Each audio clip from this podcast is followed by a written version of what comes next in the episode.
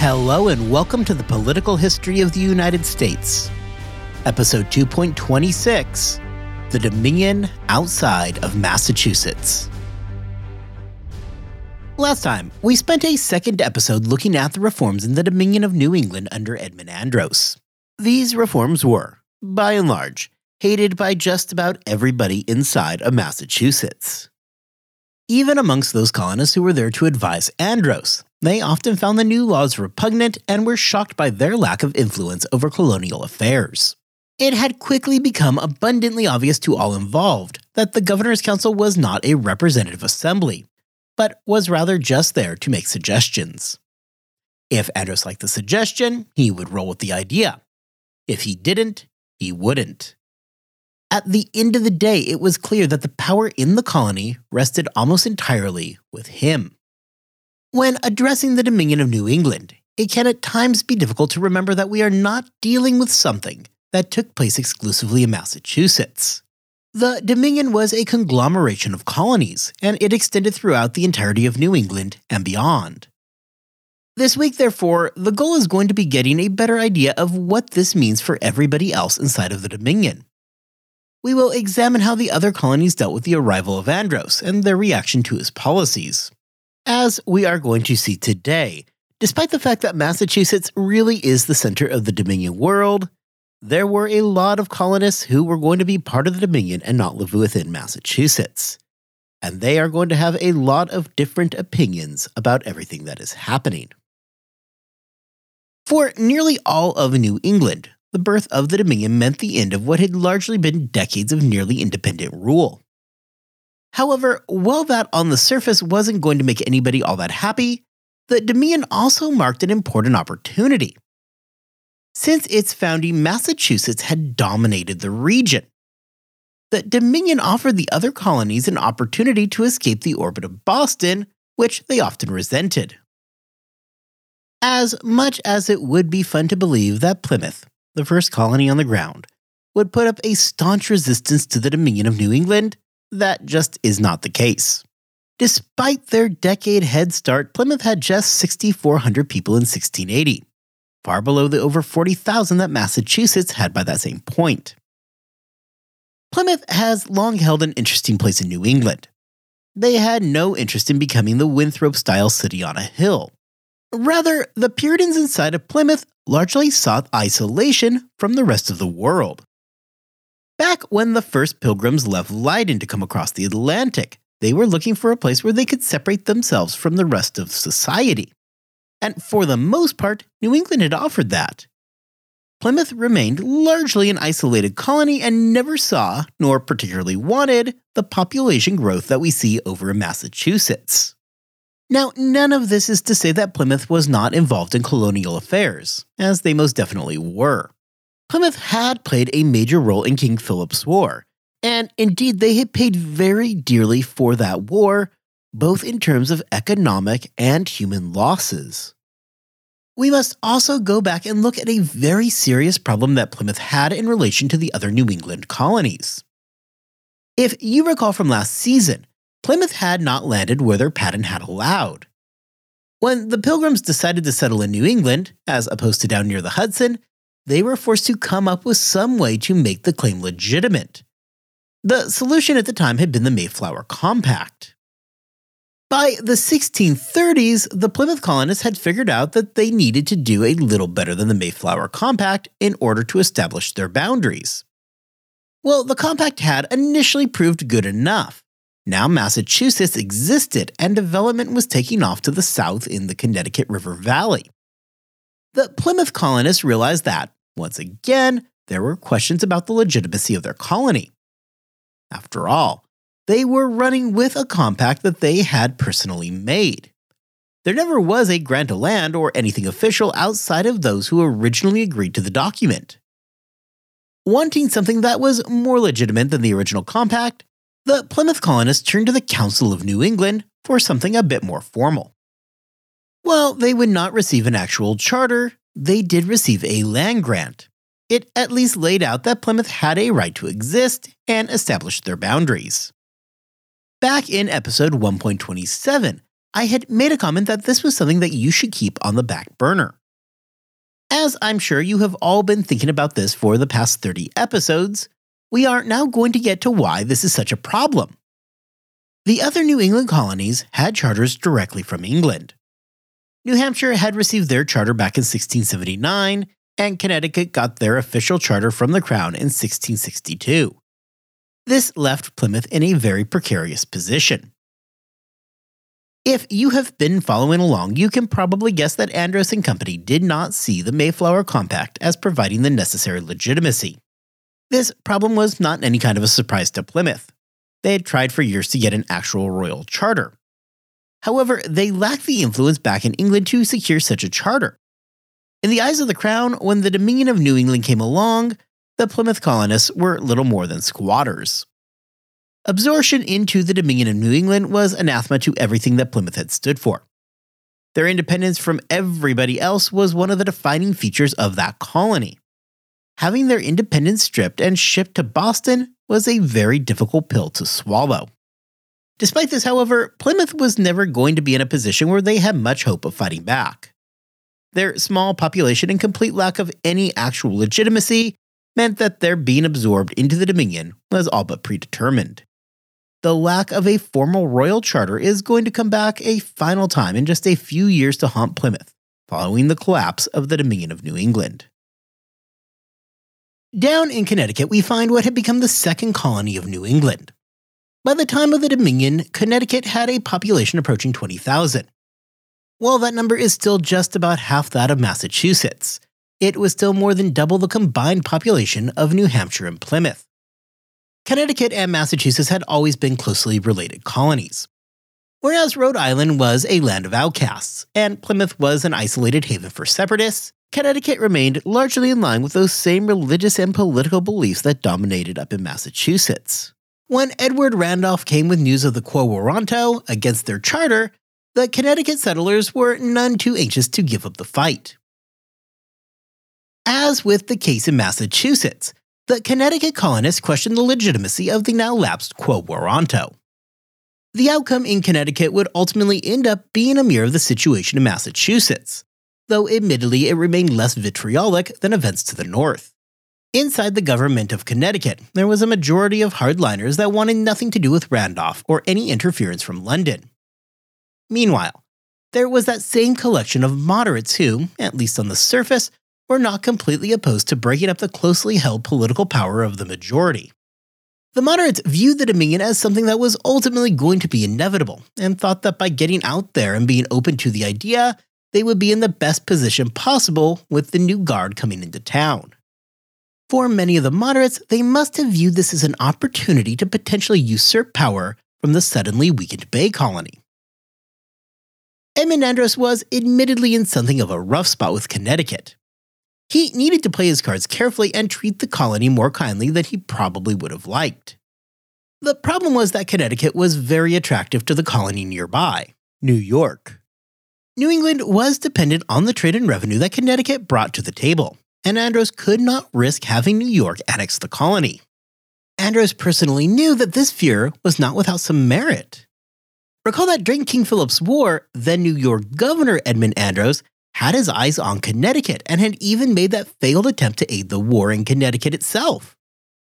If you'll also recall, Andros's offer of help was met with armed resistance, as they made clear that he was not in fact needed.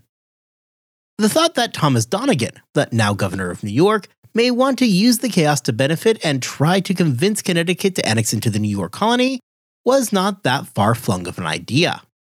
During the early days of sixteen eighty-seven, Andros warned the colony that a third writ of quo warranto had been entered, and that they were trending dangerously close to a default judgment for not having rendered an answer. The play by Andros was to impress upon Connecticut that they really only had two choices here. They could one, submit to Dominion rule and have a say in how they entered into the Dominion, or they were going to be forced into the agreement. There really was no middle road for them to follow. The Dominion was going to happen, regardless if the colonists wanted it to or not. Beyond that, Connecticut really had zero interest in joining New York. They wanted to remain aligned with Massachusetts, Dominion or no Dominion. Andros, desperate to get things under control, undertook a tour of Connecticut in November of sixteen eighty-seven. Part show of force, part public relations campaign, Andros traveled with approximately sixty men to show off his acceptance in Massachusetts. Andros informed the colonists of the king's decision that the colony was to be absorbed into the Dominion of New England. Andros did, however, come with a concession. If Connecticut was willing to join the Dominion willingly, the charter would be left alone. Reluctantly, Connecticut accepted and was entered into the growing Dominion. The charter was allowed to survive, though for the time, autonomous rule in Connecticut had come to a close. None of the colonies in New England served as more of a warning against the growing risk of royal control than did New Hampshire. New Hampshire during the sixteen eighties was still a very small colony, with a little over two thousand colonists. However, the events of the late sixteen seventies and early sixteen eighties in New Hampshire would have a dramatic impact on the entirety of New England. Going back a bit, New Hampshire had been embroiled in a controversy regarding royal rule for a few years before the emergence of the Dominion. The problem was that Roger Mason, the descendant of the colony's original proprietor, had spent much of the sixteen seventies fighting to increase his holdings. This included an amount of land that had become disputed between New Hampshire and Massachusetts. Through a court battle, the king decided that Mason had an absolute right to sell the land, which he owned. The problem is that while he controlled the land, the king ruled that he did not give him the right to control the government overseeing that land. In sixteen seventy-nine, Charles the Second made New Hampshire a royal colony and set Edward Cranfield over as the governor. This was a disaster for Massachusetts. By the time that Cranfield was in the colony, Massachusetts expansion meant that the colonies had made their way into Mason's territory. Massachusetts was not interested in the land itself, but felt they had a right to enforce the governance over the colonists in the region. The king's ruling, however, was that Mason controlled the land but held no rights over the government, which meant that Mason's territory where Massachusetts colonists had settled was now directly under royal rule, with Cranfield at its head. Now, Cranfield was not a popular figure anywhere in New England. During his time in New Hampshire, he clashed with just about everybody there over pretty much everything. The New Hampshire colonists hated him so much that at one point they ended up violently revolting. Cranfield survived the revolt and sent the ringleader, Edward Gove, to England for execution. Before you go and spend too much time worrying about Mister Gove, it should be noted that he will survive this entire ordeal. He will be pardoned and he will eventually return to New Hampshire. As for Cranfield, he is going to rule New Hampshire with an iron fist. The Navigation Acts were going to be applied to their fullest extent with absolutely no wiggle room allowed. Liberty of conscience was also not going to be a thing in New Hampshire. Cranfield recognized that the Anglican Church was the official church, and he determined that is what people would practice under his watch. Back in Massachusetts, well, predictably, the faction was appalled by the conditions in New Hampshire. The moderates were also distressed by the absolutist and harsh tendencies of Cranfield. For his part, Cranfield did not sing the praises of Massachusetts either. Cranfield was indeed one of the most outspoken proponents of the king getting more control over his wayward colony. For Cranfield, he was obsessed with the unquestioned submission and obedience from his subjects in New Hampshire. While Edmund Andros could at times walk along the often delicate line, such as in Connecticut, Cranfield had no time or energy for such efforts. The guy was a bull in a china shop. The only option for him was total and complete submission to his rule. Cranfield was universally hated everywhere throughout New England. In New Hampshire, he was seen as being tyrannical and corrupt. In Massachusetts, Cranfield represented the greatest fears that the colony had moving into the sixteen eighties. If Cranfield was what a royal governor looked like, colonists in Massachusetts quickly understood that they were in for the fight of their lives. Cranfield had attacked not just the livelihoods of the colonists in New Hampshire, but he had extended that attack to their very souls. For Massachusetts, what they saw was a system whereby if a royal governor was ever appointed, it was going to be akin to Edward Cranfield. Undoubtedly then, when Edmund Andros showed up to take control over the Dominion of New England, the colonists in Massachusetts were thinking about Edward Cranfield in New Hampshire and wondering if this is what Andros had in store for them. Conveniently for Edmund Andros, New Hampshire, when presented with the Dominion of New England, offered exactly zero resistance to the idea. Sure, they would have loved a more independent government, but the arrival of Andros and the Dominion meant that Edward Cranfield was gone. As an added bonus, the colonists had figured out that Andros was going to be hanging out all the time down in Boston, as opposed to sitting right on top of them, looking over their every move. In this way, for the colonists in New Hampshire, the Dominion meant the ousting of Cranfield, which, all things considered, had to be a mark in the win column, at least for the moment. Rhode Island has always been a bit of an odd place in our story. Founded by Roger Williams, Rhode Island had quickly become a haven for dissenters from the establishment in Massachusetts and throughout the rest of New England. With people like Williams and Anne Hutchinson, it is the place where all those who could not fit in elsewhere ended up going. Following the execution of the Boston Martyrs, it is where the Quakers took up residence within New England. It has always stood apart from the other colonies and was generally seen as a place where the misfits ended up. The colony was not invited to join the New England Confederation, because their beliefs were so vastly different from the rest of New England. Despite this, however, Rhode Island was not spared the destruction of King Philip's War. Providence had been burned. Their economy, like the rest of New England, was in shambles, and they too suffered from the high casualty count of the war. Despite being a refuge, Rhode Island remained relatively small, having a population of only somewhere between three and four thousand. Rhode Island, like their neighbors in New Hampshire, were not terribly distraught to see the ushering in of the Dominion.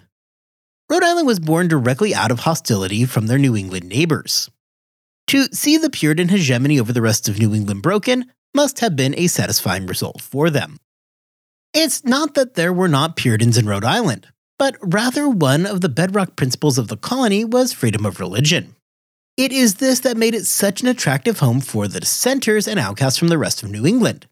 For the Rhode Island colonists, James the Second's establishment of liberty of conscience was an affirmation of what they had been doing for decades. This is not to say that they wanted to give up their autonomy. However, inclusion into the Dominion would mean that they would finally be integrated into the New England world. Rhode Island, approaching the matter democratically, called for a vote on what to do when they learned about the quo warranto regarding their charter. The colony ultimately decided to write back to London and plead to the king that he maintain and protect their religious liberties. The final result would be that, much like in Connecticut, Rhode Island would submit to Dominion control, though its charter was allowed to survive. Seven of the colonists from Rhode Island were brought on board as counselors to Edmund Andros, meaning that Rhode Island was finally brought into the fold with the other New England colonies. Now, when discussing the Dominion of New England, the conversation generally falls onto the colonies that are located in New England, which, yeah, that makes sense. However, it is worth noting that the Dominion would grow to include both New York and East and West Jersey as well. These two colonies would join late in the game, not becoming a part of the Dominion until the spring of sixteen eighty-eight. New York was in a bad economic state throughout the sixteen eighties. Then Governor Thomas Donegan struggled to keep New York economically viable, as policies from England threatened to undermine him. Many of the problems in New York can trace their lineage back to when James the Second was still the Duke of York. Recall that James had given huge portions of his holdings away to third parties. This includes the land that will make up East and West Jersey, and notably large amounts of Pennsylvania and the lower counties along the Delaware River to William Penn. The effect of this had been devastating to the economy of New York, and Donegan feared that a depopulation of the colony was imminent. The economic hardships also explain why Donegan had his eyes set on the annexation of Connecticut. Realizing the precarious position of New York and the Jerseys, Donegan was a proponent of the colonies joining the Dominion of New England. For him, it provided a method which would be able to boost the economy of New York. The New York economy would become just another node in a much larger apparatus. This would likewise mean additional sources of revenue and a greater sharing of the debts that New York had accumulated. Beyond that, Donegan recognized that if James the Second was interested in centralization, it would make sense to the king as well to include New York and the Jerseys in the Dominion. It made government simpler and would allow for a greater defensive front against potential French hostilities. This was further not even a new idea and had been discussed as early as sixteen eighty-five. James the Second agreed with Donegan, and in the spring of sixteen eighty-eight, moved Andros to incorporate his old stomping grounds of New York, as well as the two Jerseys, into the Dominion of New England. Thomas Donegan, for his part in making such a good suggestion, was handsomely rewarded by being relieved of his post and offered no position in the Dominion government. Donegan, likely as shocked by the snub as he was hurt by it, would remain in Long Island following his removal from power. New York, already a royal colony, was easily integrated into the Dominion. Andros had been their governor before, and he was welcomed back kindly when he arrived in the colony, where he would invite eight New Yorkers to join his council. Andros was less popular in the two Jersey colonies. Both East and West Jersey did put up a bit more of a fight. However, Andros was ultimately able to overcome the problem with little in the way of actual resistance. As was the case in Massachusetts, James the Second was interested in getting rid of the proprietary charters that had been in existence and replacing them with royal charters. Sure enough, the Jersey's charters would not survive the conversion into the Dominion. However, despite losing their charters, the residents of East and West Jersey did manage to protect their land rights. Unlike in Massachusetts, the colonists in the Jerseys were not going to have to file petitions to retain the land that they had already settled on. With that being said, however, both of the Jerseys were also completely excluded from government. Nobody from either East or West Jersey received a seat on Andros's council. I have spent the last two and a half episodes going through and building up the Dominion of New England, not to mention the other three episodes before that, setting up the conditions under which the Dominion was born. So now that we have the Dominion up and on its feet, it is time to begin the process of tearing it right back down. Before we can start doing that, however, we need to head back across the Atlantic to England and take a quick crash course on the events going on there, because we are now hurtling full speed towards the Glorious Revolution. Now, before we embark on this crash course, remember that the Glorious Revolution is a huge event with a whole lot of moving parts. What I'm going to provide is a simplified version of events, and I mean really, really simplified, because our real interest is going to be what happens in the American colonies. Though it has been said a thousand times so far in the past few episodes, it is crucial to remember that James the Second is a Catholic.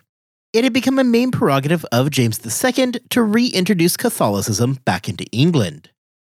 This, of course, was no easy feat, as anti-Catholic sentiment still ran high throughout the country. This has been the story of English politics since the late sixteen seventies, when popish plots were breaking out and plans were being hatched to exclude Catholic James from the line of royal succession. As we have discussed previously, Charles the Second was at least aware of the potential risk that his brother posed for the Anglican Church. Well, Charles the Second was opposed to doing anything dramatic, like excluding his brother from the royal line of succession. Charles did take precautions to ensure that James would raise his daughters as proper Anglicans. His daughter Mary, therefore, was not raised with her father's religious beliefs, but at the behest of Charles the Second was raised as an Anglican. With this protection in place, should King James the Second die, his daughter would not reintroduce the Catholic Church, and Anglicanism would be safe in England. This concession meant that upon James the Second's ascension to the throne, there would not need to be talk of any risk of a Catholic dynasty forming, as James the Second was without a son and the Anglican Mary would succeed him.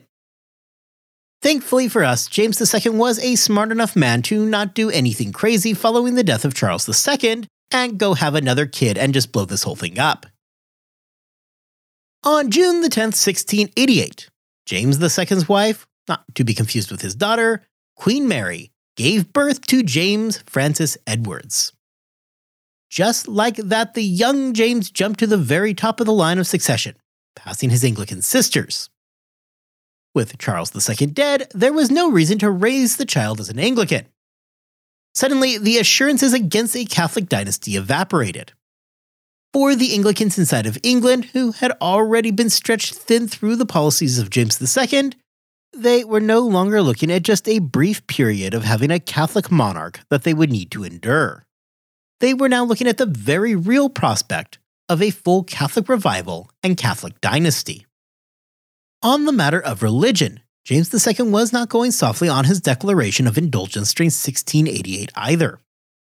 He was in fact doubling down on his efforts and decided to require that all Anglican bishops read it from the pulpit, a move that was both alienating and infuriating to them. More specifically, a group of seven bishops objected to the requirement of having to read the Declaration. The complaint of these seven bishops is that the Declaration was made illegal through a prior act of Parliament and was an overreach of royal authority. The king, dealing with the problem of the seven bishops, decided to go ahead and make everything that much worse by throwing them into the Tower of London, where they would await trial for libel and sedition. Just like that, with one fell swoop, James the Second had just confirmed the worst fears of all the Anglicans inside of England, that in fact the Anglican Church was now in real danger of being replaced again by the Catholics. James the Second had made abundantly clear to everybody, both in London and back in the colonies, that his true prerogative was the restoration of the Catholic faith inside of England. This is to say nothing of the fact that since taking the throne, James had gone out of his way replacing Anglican positions in the government with his Catholic buddies. The case of the seven dissenting bishops demonstrated just how much danger the Anglican Church was in. However, despite all the outwardly signs that things were going great for James the Second, after all, he had just had a son and was doing all that he could to reintroduce Catholicism and put Catholicism back into a position of power inside of England, he was about to be dealt a devastating blow of his own. On June thirtieth, those seven bishops that he had thrown into the Tower of London were acquitted. Just like that, everything that he had been building up was drawn into question. His very power and authority was now very much in question of just how far it extended. It is likewise critical to note how fast events were moving here. When the bishops were acquitted on June the thirtieth, we are just two weeks removed from the birth of James the Second's son, the likely future Catholic monarch of England. Even before the events of June sixteen eighty-eight, James had become increasingly brazen and really had stopped trying to hide his intentions altogether. He had written to his daughter Mary and tried to convince her to convert to Catholicism, which was just more proof of his overall intentions. James' daughter Mary was not interested in converting to Catholicism, which is going to be important in just a moment. Mary was born on April thirtieth, sixteen sixty-two. In sixteen seventy-seven, Mary was wed to William the Third of Orange, a prince from the Principality of Orange.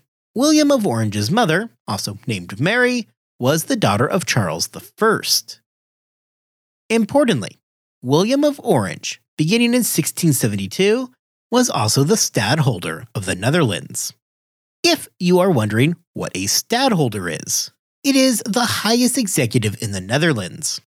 Well, not exactly a monarch, it would have come with similar powers and control. So, as a quick refresher in case I lost you there, James the Second's daughter, Mary, was an Anglican. Mary was married to William of Orange, the chief executive in the Netherlands. In June of sixteen eighty-eight, James the Second had a son who was to be raised Catholic and became the heir to the English throne, much to the chagrin of a whole lot of Anglicans.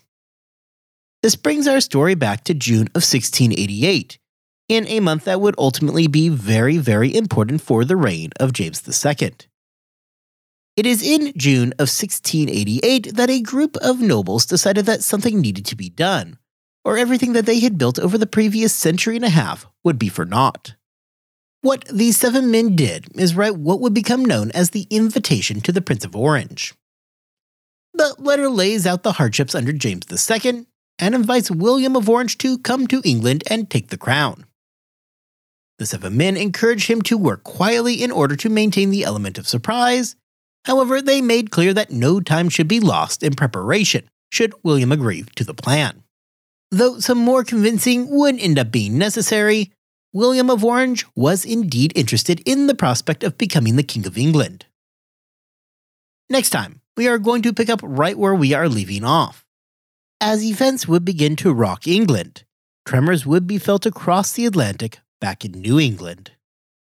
We are going to head back to New England, and specifically Massachusetts, and look at how parallel internal pressures would begin to stress the Dominion of New England.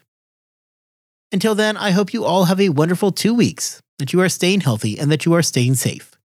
And I will see you back here next time, as we will begin to watch the screws come out of the Dominion of New England as it all begins to fall apart.